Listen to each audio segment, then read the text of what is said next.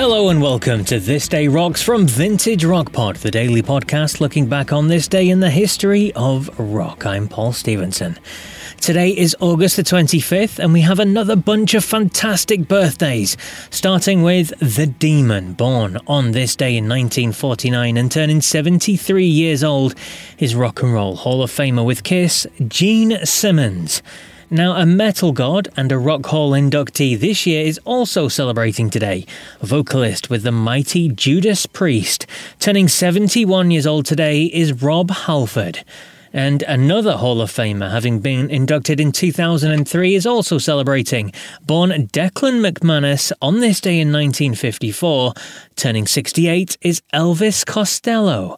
And turning 60 today is a former member of Dio and Whitesnake and full time member of Def Leppard since 1992, guitarist Vivian Campbell. August really does seem to be the month for legends' birthdays, doesn't it? But for our main story, we're going to go back to 1967 for a song that would make history in lots of different ways.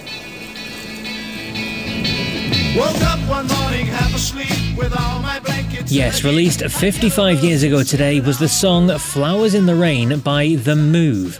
The Move were a successful British group, including having a number one single, Blackberry Way. Famously, The Move would later become Electric Light Orchestra, of course. Members of the band included Jeff Lynne, Roy Wood, and Bev Bevan. Flowers in the Rain made its first piece of history, though, by becoming the first song ever played on the world famous BBC Radio 1 when it launched on the 30th of September 1967. It was a big hit for the group as well, hitting number two in the singles chart in Britain, going to number one in New Zealand, and top 10 all over the world, including Australia, Ireland, and Netherlands.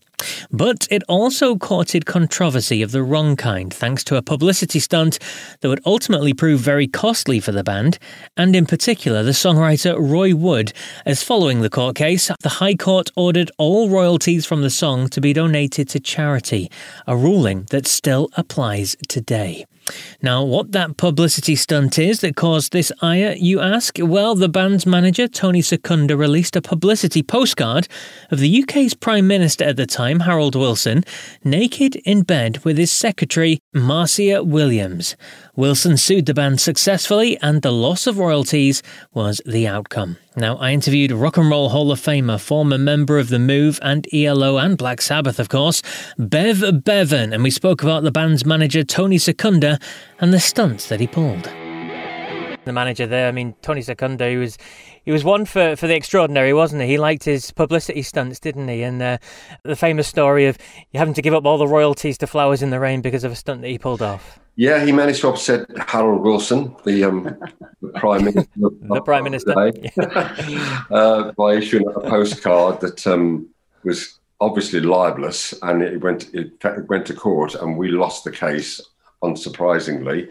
and to this day, we've never had any royalties for Flowers in the Rain, uh, or the B side, Here We Go Around the Lemon Tree. And, and most unfairly is that my still good friend, I, li- I like to add, uh, Roy Wood, um, he wrote both those songs and he's never had any songwriting royalties, which is very unfair. And was that something that, that you guys as the band enjoyed doing these kind of crazy publicity stunts? Cause I think at one one point you, you signed a, your contract on the back of a, a, topless model as well, and all that sort of crazy stuff was going on, being paraded around the streets and stuff. I mean, did you guys enjoy that, or was that completely out of your comfort zone? It, some of us enjoyed it more than others. I mean, we, we carried a, a replica H bomb through the streets of Manchester for like yep. all afternoon, and we were trying to get arrested. It was just absurd. And the police eventually just moved us on. But we made out that we'd been arrested and everything, and they were crazy stunts. But some of them, yeah, were fun, sure. Uh, and the more rebellious ones amongst us. I mean, Roy was always a very um, shy sort of person, really, and he, he hated all that stuff. The wonderful Bev Bevan there. You can hear my full interview with him where he discusses the move, ELO, and his time with Black Sabbath. Proper legend is Bev on episode 40 from September of last year. But that's it for August 25th, then I'll be back tomorrow with another wonderful story from this day in rock. So until then, take care.